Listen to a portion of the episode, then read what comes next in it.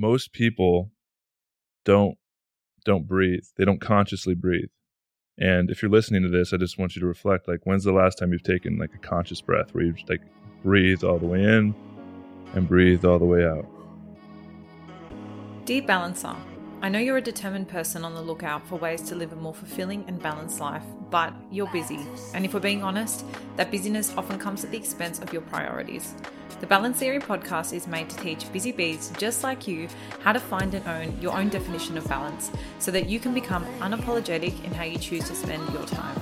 I'm your host, Erica, and together, let's find your unique balance. All right, Balancers, today's guest is a former NFL athlete turned entrepreneur, podcast host, and founder of The Heart Collective, which is a conscious community built for entrepreneurs, leaders, and visionaries who are focused on using their gifts and talents to impact the world. Today's guest is also a psychosomatic coach trained in non-ordinary states of consciousness work who specializes in curating a safe space for healing, growth, and connection. It's my pleasure to introduce Joe Hawley to the Balance Theory podcast. Joe, a huge welcome. It's such a pleasure to be able to sit down and chat with you today. Hey, Erica. Thanks for having me. I'm really looking forward to it. Me too. Now, why don't you share with the listeners a little bit about where you're tuning in from and how's life on your side of the world? Yeah. It's cool. You got a global audience. So I'm in the U.S., living in Austin, Texas, which is an interesting place to live currently. It's I feel like it's changing a lot. It's growing a lot, and there's so many people moving here. It's almost becoming a mecca of this new way of being and this new way of life and this remote work. And there's a big entrepreneurial community here as well. So it's just a really amazing place to live. It's really hot right now, though. So. Yeah. Oh, awesome. Have you always lived there, or is it just a recent move for you? No, I grew up in Orange County, California, Southern California. And then I, played in Atlanta for the Falcons for 5 years, and then Tampa Bay, which is in Florida, for 3 years. And then I traveled around in my van for 2 years around the entire country. And so I landed in Austin about 3 years ago, and kind of spent the majority of the pandemic here, and had a place in Colorado as well, but really love traveling, really have a nomadic spirit. And I love adventure. Awesome. And so I did introduce, and you kind of just touched on it as well, that you were a former NFL athlete. Can you talk to us a little bit about the shift? So when you kind of hit pause or stop on that career and switch to being an entrepreneur, what kind of prompted that shift? And what was that like, kind of leaving something that you'd been working on for so many years and then doing a complete flip? Yeah, it was one of the biggest transitions of my life, biggest defining moments. I played football for 16 years of my life. I think it was like 13 years old to 29 years old, and accomplished a lot, became one of the best in the world at it. And my 8th year in the NFL, decided it was time to walk away. And yeah, it was an interesting, there's a lot of factors that went into that decision. My body was breaking down. I was tired of having to prove myself to the world, to my coaches, to, it's just such a hyper competitive environment that I had to just keep showing up, and I was just exhausted in a lot of ways. And, so my final year, I decided, you know what, there's something calling me to let go of this, to be done with it, to move on. I wanted to know what the freedom would feel like from this game that had defined me for so long. Because a lot of people have this idea, right? I mean, it was a childhood dream, like so blessed to be able to play and make it to this level of competition, one of the biggest sports in the world. And it got to a point where I felt like I didn't have a choice. Like it was like a prison of my own creation, and I didn't know what life was like outside of it, because I had gotten myself to this point where to just let it go, like how could I do that? And so when I decided it was time to let it go, it was actually like an unraveling process, and it was really quite challenging. My parents, I didn't feel super supported by them walking away, because they're like, why would you say no to millions of dollars and just walk away from your childhood dream? My fiance at the time didn't really understand it. Ended up breaking off that engagement, and really just like my whole life got turned upside down because I decided to, you know, walk away from this thing that had defined me for so long. And in that process, I really didn't know who I was without it.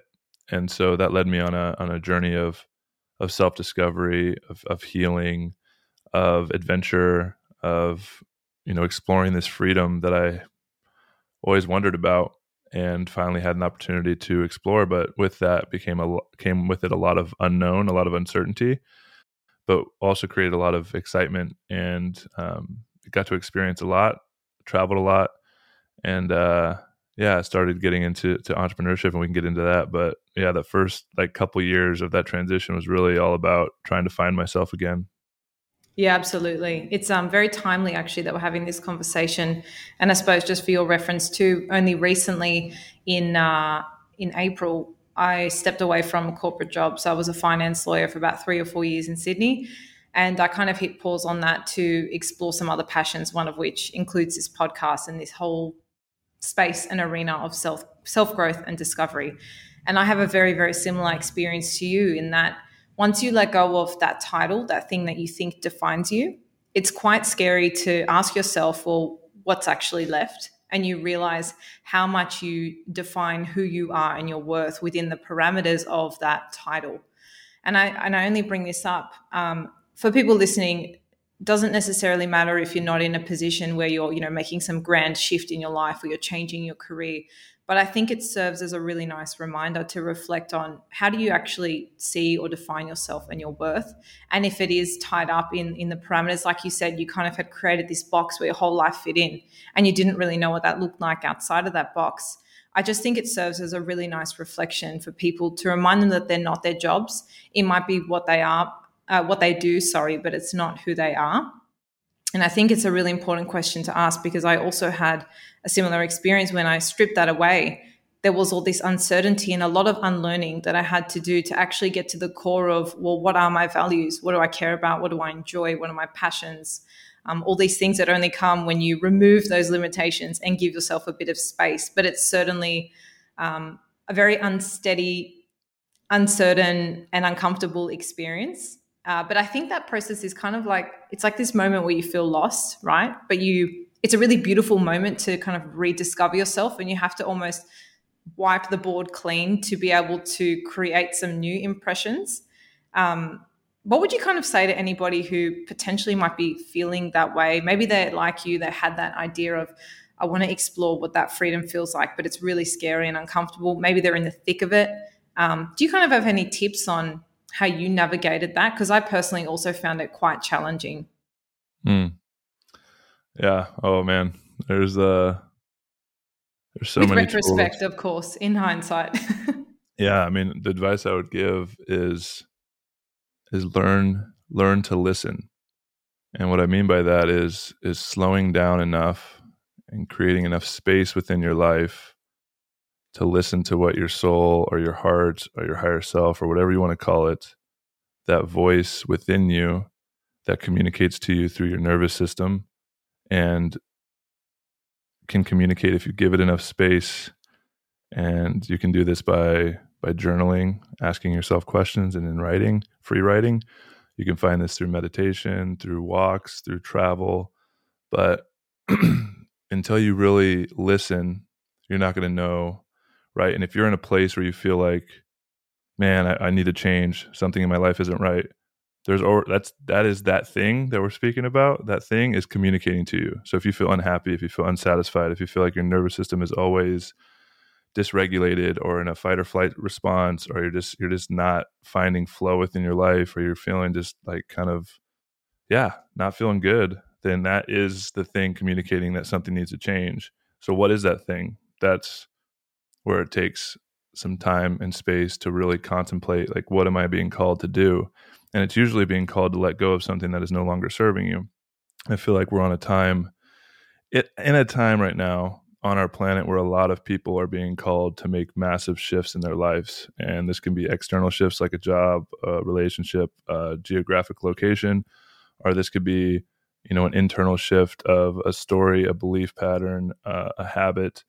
And I just know everybody in my life, and then me personally, there's just a lot of stuff coming to the surface. And it can be very challenging if you don't have the tools to really slow down. And so once you slow down and listen, and then you start discovering, okay, what is the thing I'm being called to change? And if it's probably more than likely, like people are listening to this, it's probably a big thing. Because even if it's a small thing to me, subjectively, whatever we're being called to let go of, even if it's a small thing to somebody else, like if it's probably the biggest thing in our awareness in our lives right now, currently. And so no matter what it is, it's probably going to feel pretty challenging. So the next thing is to find the courage within yourself to honor what your soul's calling you to do. And this is what really separates people, is the people that have the courage to do the thing. And for me, it was walking away from the NFL when everybody in my life said, "You're crazy. What are you doing? Like, you're going to say no to $4 million next year and just walk away. Like, what are you going to do?" I said, "I don't know, but I can't be doing this anymore. And something's telling me that it's time to walk away." And so a lot of people that have followed my journey, they might look at that and be like, "Oh, well, that was easy because you made a lot of money. It's time to walk away. You can do whatever you want because you had all this money, all this free time, all this space." But for me, it took a tremendous amount of courage to let go of everything I'd ever known and leave it behind, even my partnership, my relationship. I gave everything I owned to charity, and I went and traveled the country in a van because I wanted to find what that thing was. I didn't really know at the time. And that's the challenge too, is a lot of people, they feel called to let go of something or make a change, but they want to know what the next thing is before they let go of it. But what we're being called to do is let go of the thing without knowing what's next, which is brings up a ton of fear because we're being called to let go, to go into the unknown. And then you have to sit in the unknown long enough for the new to be presented to you. And absolutely, that is a process that is, I think so many people are being called to it, if not everybody. And for me, it takes slowing down to listen, the courage to make the choice, and then really finding community to feel supported so you don't feel alone through the process. Yeah, no, that's really beautiful. I can definitely relate to a lot of what you said there. And I think the biggest thing is I can definitely resonate with that. You just want to know what's next. So you have the courage to let go. But one thing that kind of helped me in that moment of fear or uncertainty was this knowing that I actually am not going to be able to absorb or take on the new until I let go of the old. And it's like you actually need to create that space for whatever's next to come in. Like, it physically just doesn't have capacity in your life until you do that work or you let go. But speaking of, I suppose, tuning in, listening to that soul message and finding out what that is. I know obviously through your process now that led you to founding the Heart Collective. And I would love for you to share a little bit about, I guess, the beginning of it and what your mission is through that. Oh yeah. Thank you. It's been quite a journey. Where should I start with this? I think I should start with why I wanted to become an entrepreneur, because about most of my career, I loved football so much. I wanted to be a coach. I wanted to be involved in the game of football in some way. And it wasn't until I started learning to listen, about my 6th or 7th year in the league, a couple of years before I retired, I started developing these tools. I started meditating. I started listening. And I realized that if I wanted to be a coach, I wouldn't have an opportunity to have as big an impact that I'm feeling called to serve with. You know, I could be a coach. I could have 50 to 100 guys on a team that I impact each year, and it kind of rotates. But what I realized is there's kind of a cap on the amount of people I can impact. And when I started getting into like business and entrepreneurship, there's really no ceiling. Like, the opportunity is infinite. Like, whatever you can dream of, you can build. And I thought that was really cool, really fascinating. And so that was kind of what started my journey into entrepreneurship. When I first walked away from the game, there was like little things I was doing to learn, but I read all these business books, and then basically they all said the same thing. You gotta fail fast, learn fast. The only way to learn is through experience. So just start trying stuff, start doing it. And so I did that, and I made a lot of mistakes, had a couple different investment opportunities, different businesses I got involved in with different partners. And learned a lot. Let's just say that I lost a lot of money, but I learned a ton, and I'm really grateful that I just decided to say yes. And you got to have skin in the game to learn. Yeah, exactly. And And so about 3 years ago, it was on the back end of my van life trip. I was traveling around the country, and I said, okay, now what? What's my real purpose? Like, what am I here to do? I'm ready to dive in. And I got this hit to start a community to help support former male professional athletes, because the journey I had just gone on, like I just described earlier in the show, how challenging it was, how hard it was, how I didn't know who I was, how I needed to travel and go through this journey of self-discovery and healing.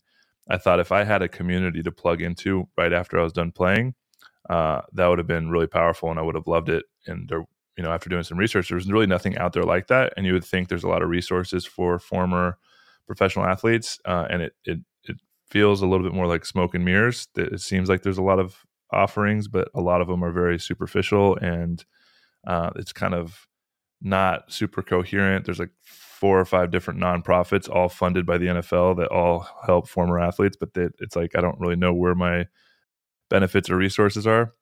So then that's how the Heart Collective kind of started, and through that process, I really learned a lot. I was building the community and realized it was just too niche of a community offering as far as like the clientele. And I got the most I have is like 15 athletes in it, but it wasn't sustainable as far as a business goes. So I had to pivot. And so about a year ago, I decided to open it up to more than just athletes. I let go of the athlete piece, and it's kind of shifted and molded a few different times over the last year and a half. And it's been a real insane journey of trust, of letting go, of listening, of what does this thing want to become? What is it here for? Who is it here to serve?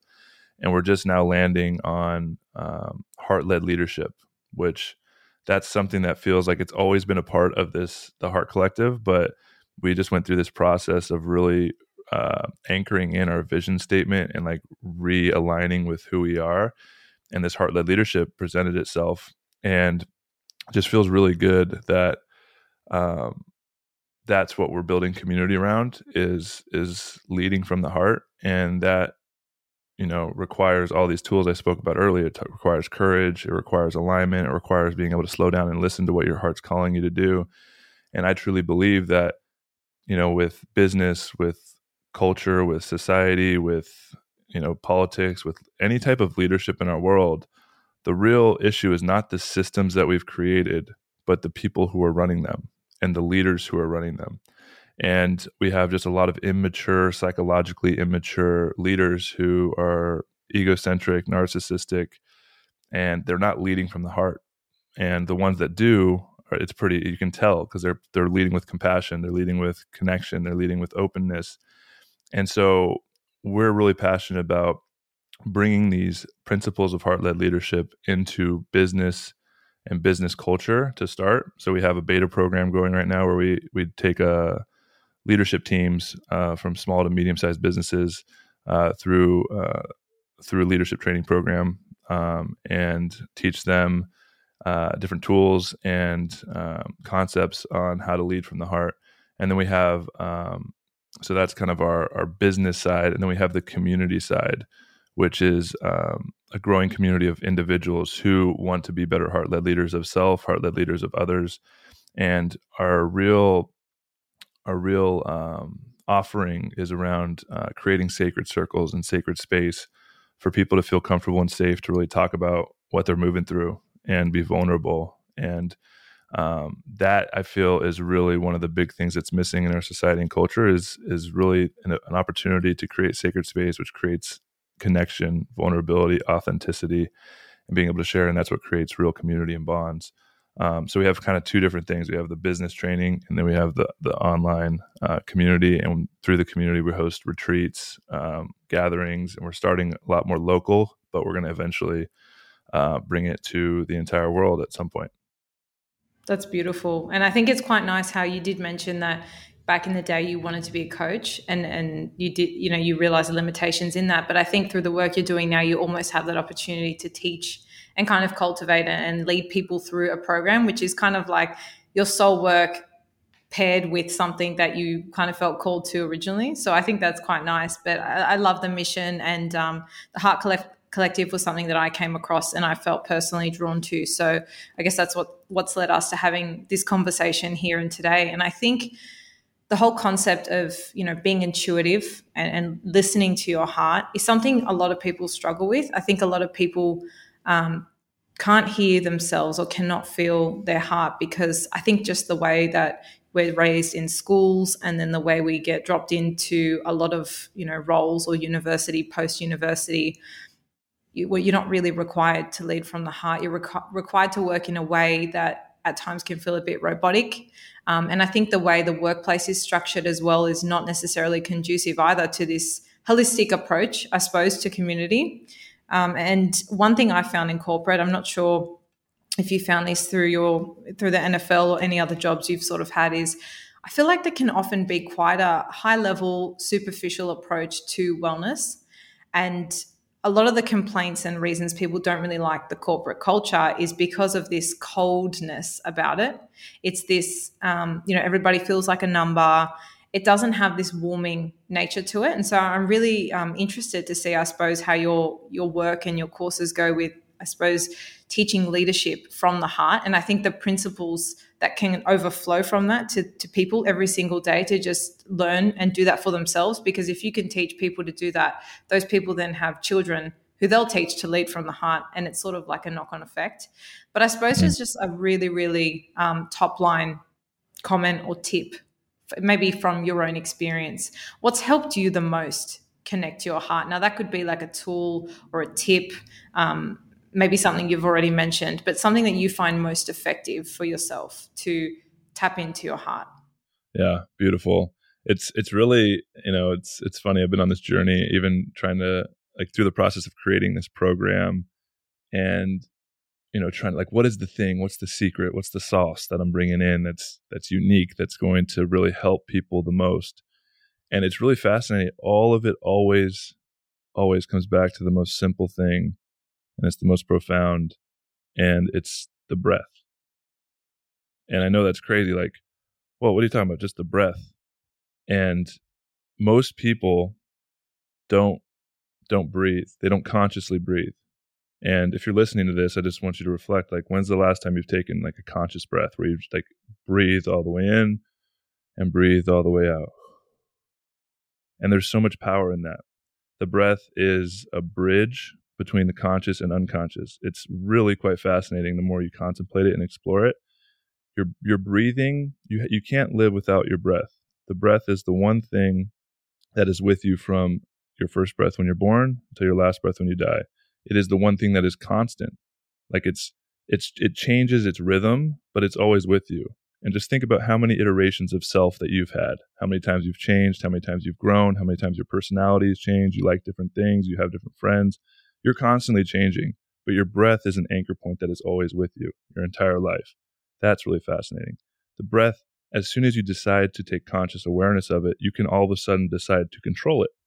And if I'm like, okay, now I'm going to decide to breathe. Now it's in my conscious awareness.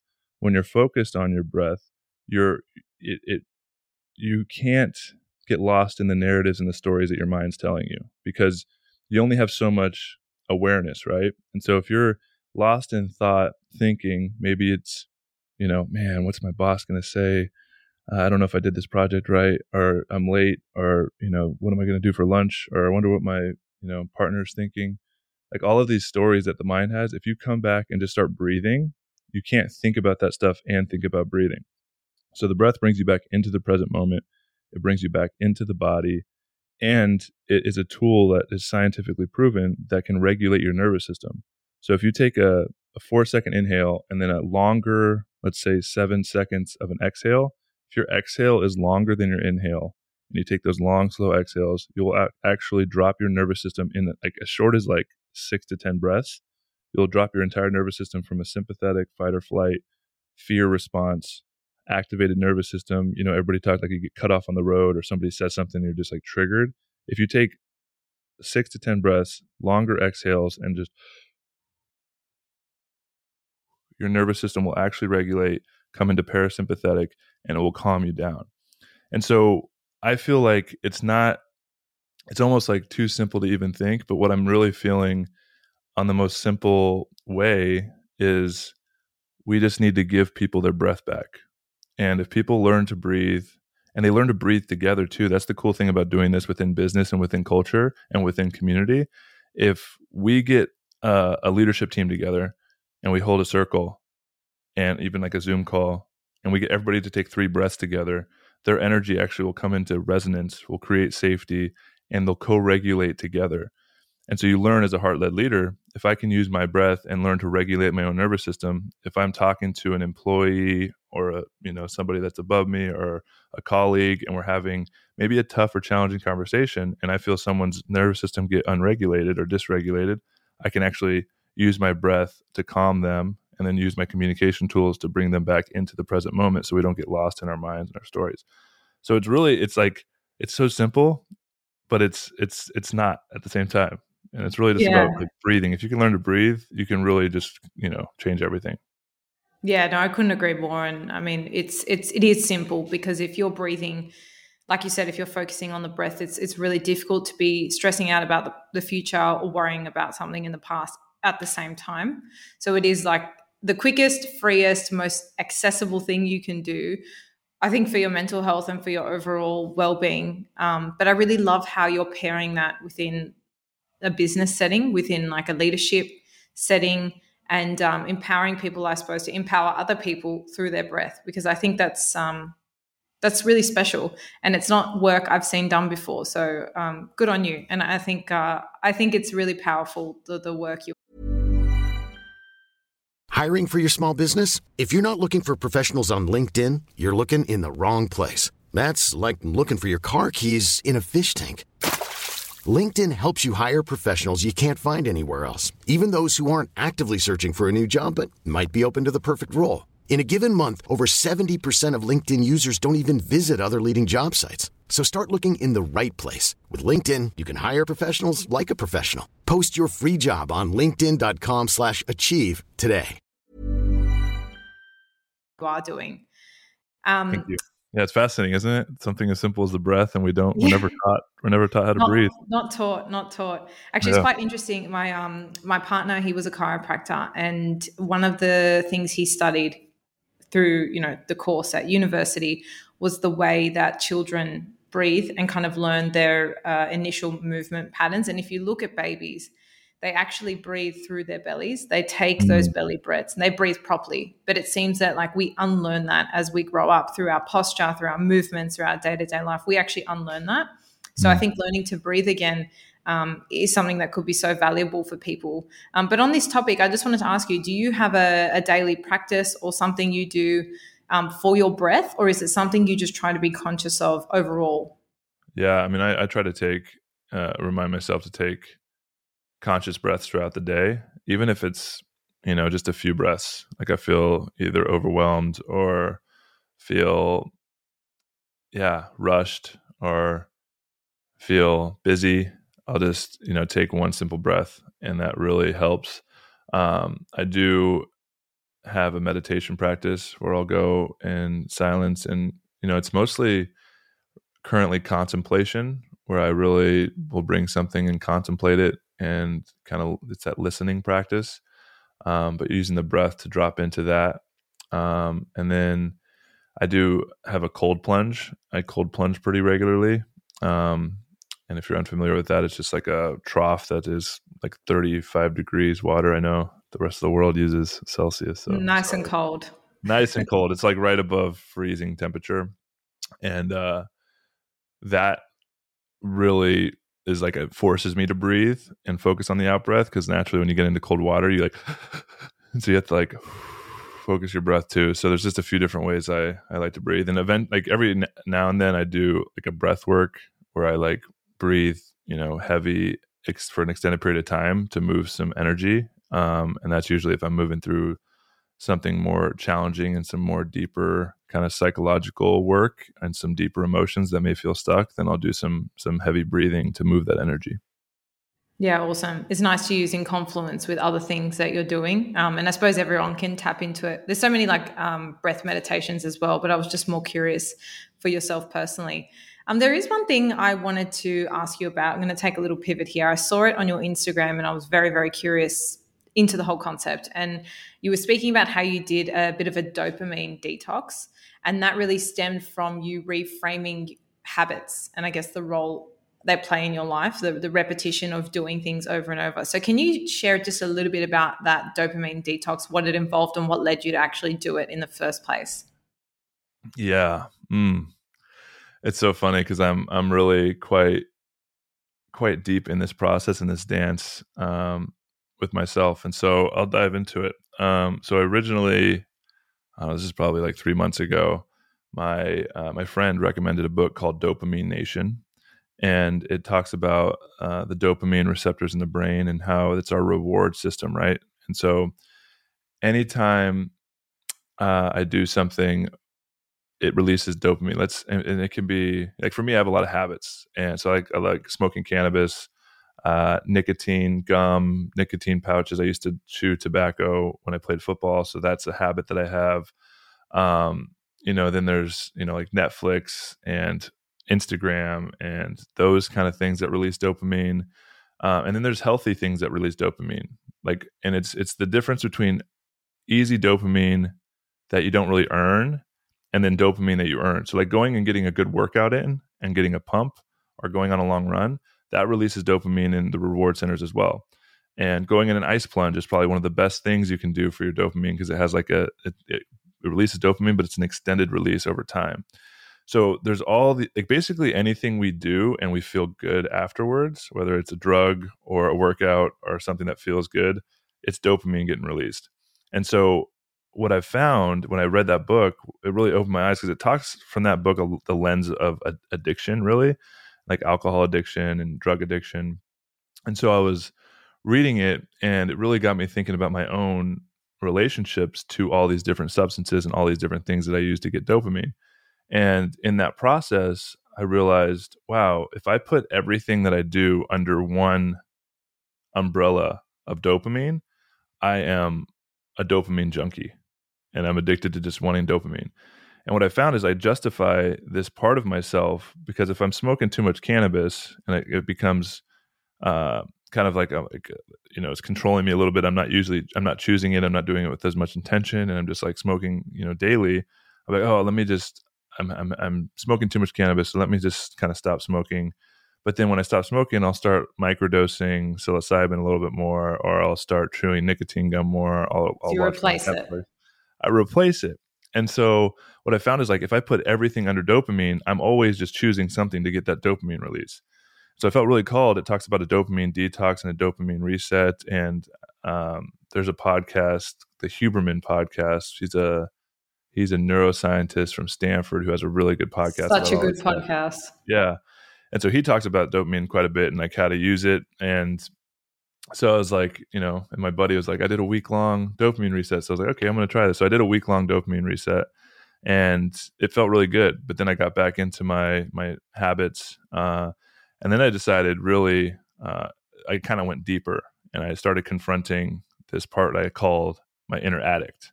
And because I was now seeing, I was justifying my addictive personality or my addictive parts of myself because I would say I'm not addicted to any one thing.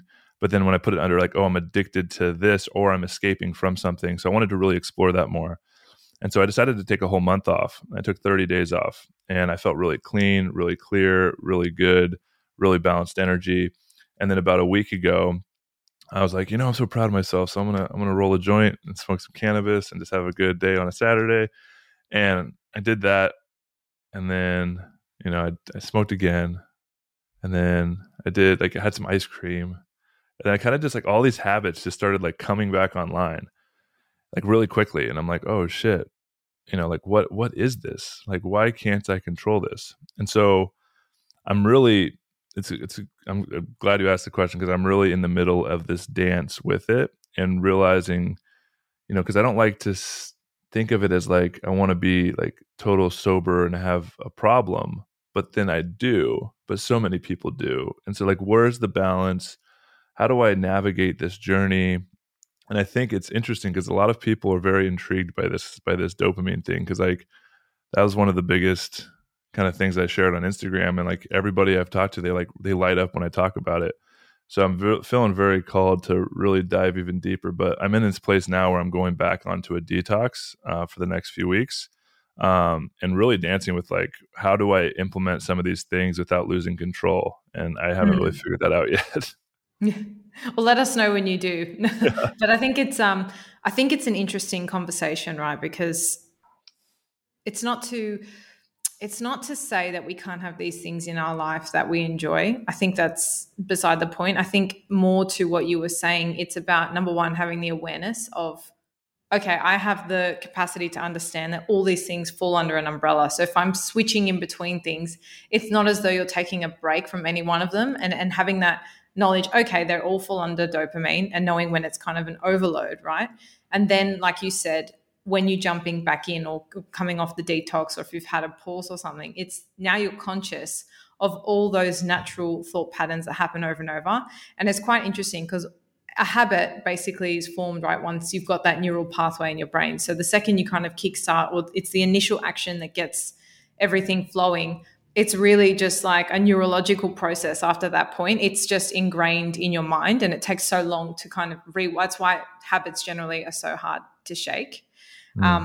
But I think it's an interesting conversation, because I think a lot of people may have habits they don't necessarily see as something that they would benefit detoxing from in one respect, and in the other respect, not necessarily grouping them. And so seeing it as having a break from any one of them is having a general break when you may just be switching in between. But I guess I wanted to ask you, what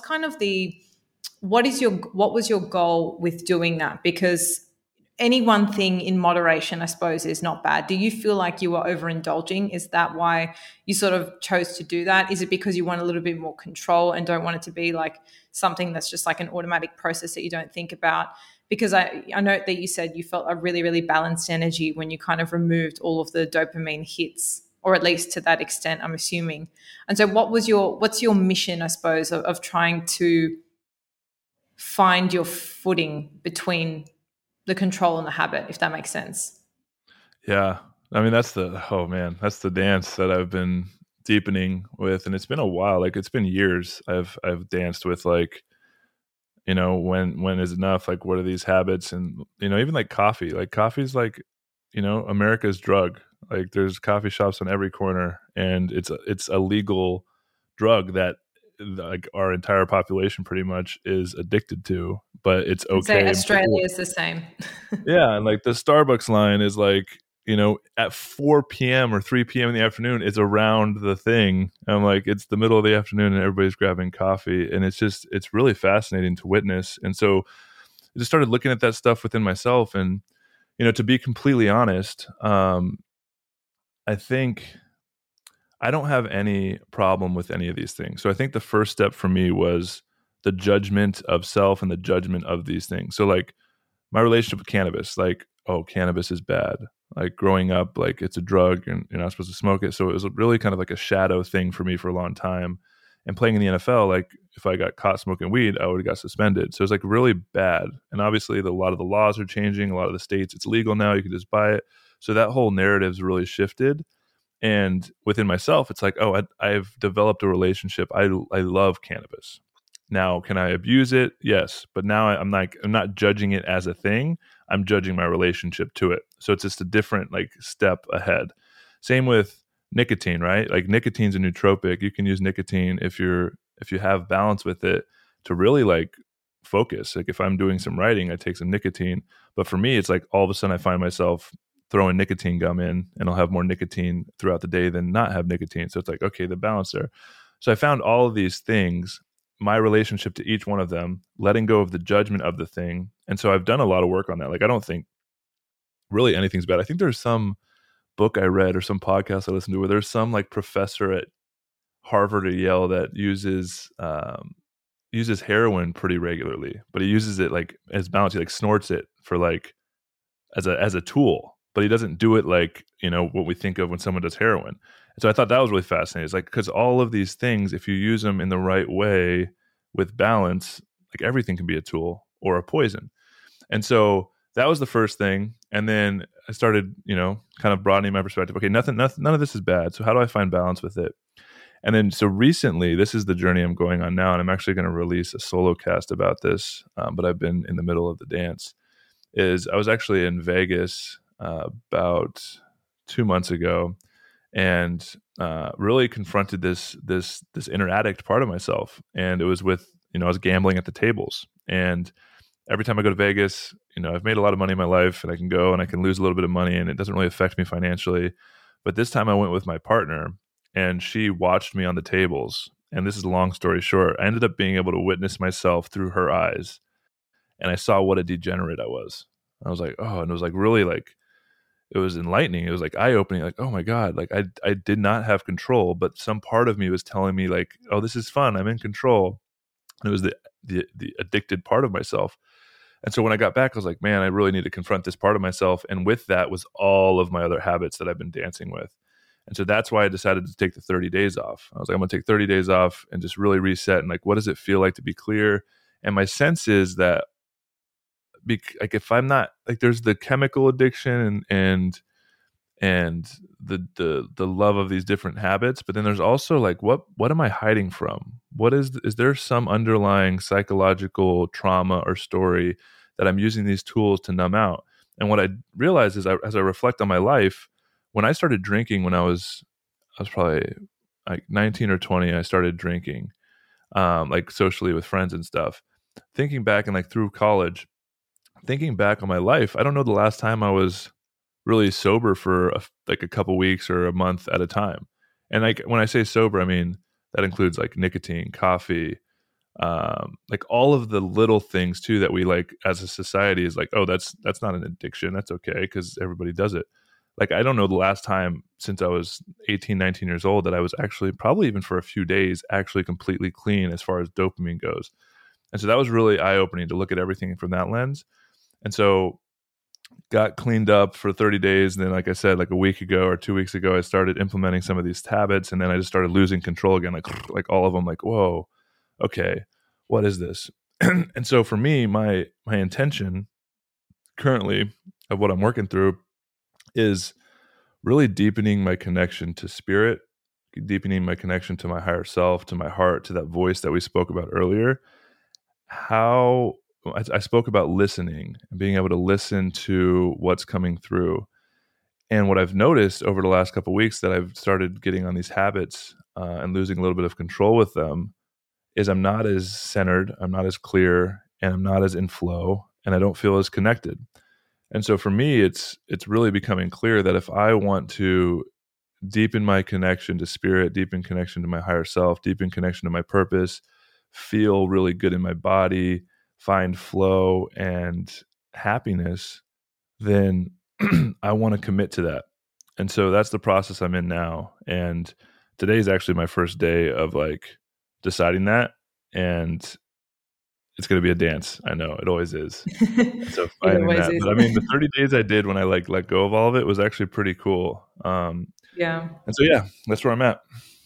I think that's really cool. I think the whole concept of, detoxing from something you love is a tough one to even embark on in the first place. But just listening to you talk, I've kind of had my own thoughts. And I feel like if you really love something, right, and you feel like you have all these different habits that you really enjoy, I think firstly to step away from calling anything good or bad is a really good first step. But I think the detox is almost a really important thing to do, to really just make sure that that thing or that habit is fulfilling you in some way and not necessarily just serving as potentially escapism.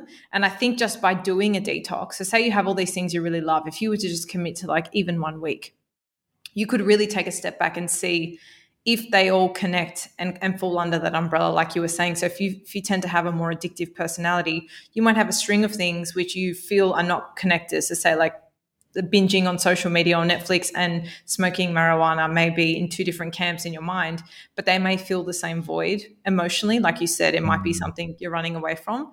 So I think for anyone listening who is, might just be curious to do a deep dive in their habits and really just get to the core of what purpose they serve in your life. I think the detox is something really interesting to consider. But I did want to ask you something, because 30 days is quite a long period of time when you think about completely removing things that give you a straight dopamine hit. But I wonder, and I'd be curious to hear your experience, did you find that as a byproduct of removing those things, you started to get dopamine from other things that maybe you didn't before, other things that you felt more present in that potentially gave you, let's say, maybe a cleaner or just a different level of dopamine? Did you find you had any urges to fill that void in other things that maybe you hadn't paid attention to before? Or did it just open you up to, I guess, appreciate life in a bit of a different way? I'm just curious because you would have had a lot more mental space without all those other distractions, shall we say. So be curious to hear your thoughts on that.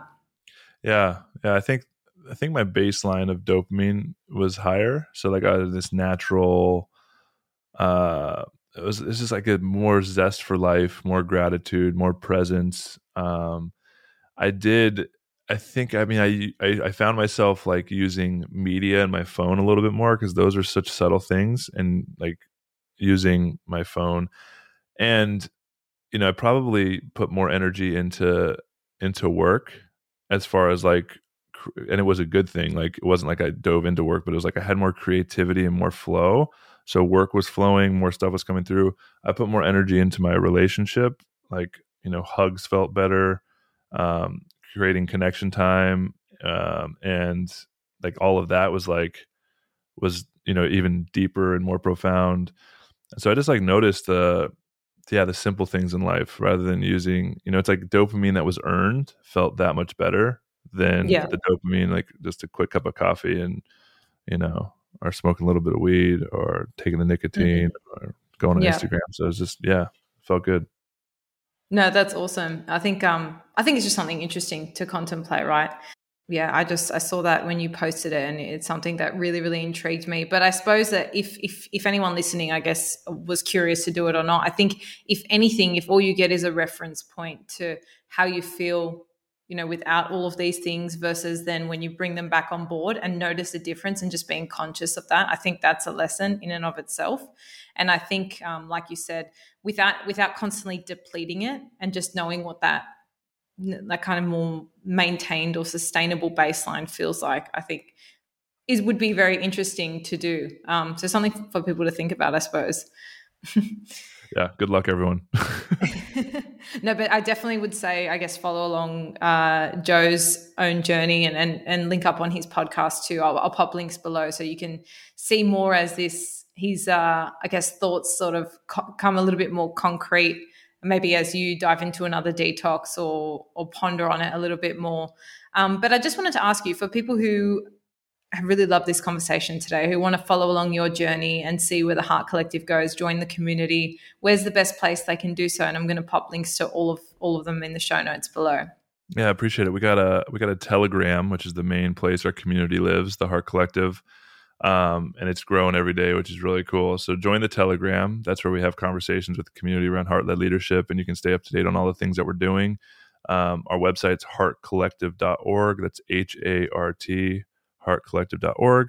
You can find everything I'm working on the website. I got my podcast, which is called Drop into the Heart, HART, where it's a combination of solo casts talking about my journey and then incredible guests where we talk about, kind of this, you know, evolution of humanity and what it feels like to create a more beautiful world together, and really focus with everything that I do on cultivating community, connection, growth, healing. And so if you're on a journey where you feel like you're being called to let go of stuff, or you are contemplating or inquiring about deeper levels of reality and deeper understanding of self, you are not alone. And, you know, finding a community for me has been one of the biggest impacts of my life, feeling supported, feeling seen, feeling heard. So that's really what I'm passionate about.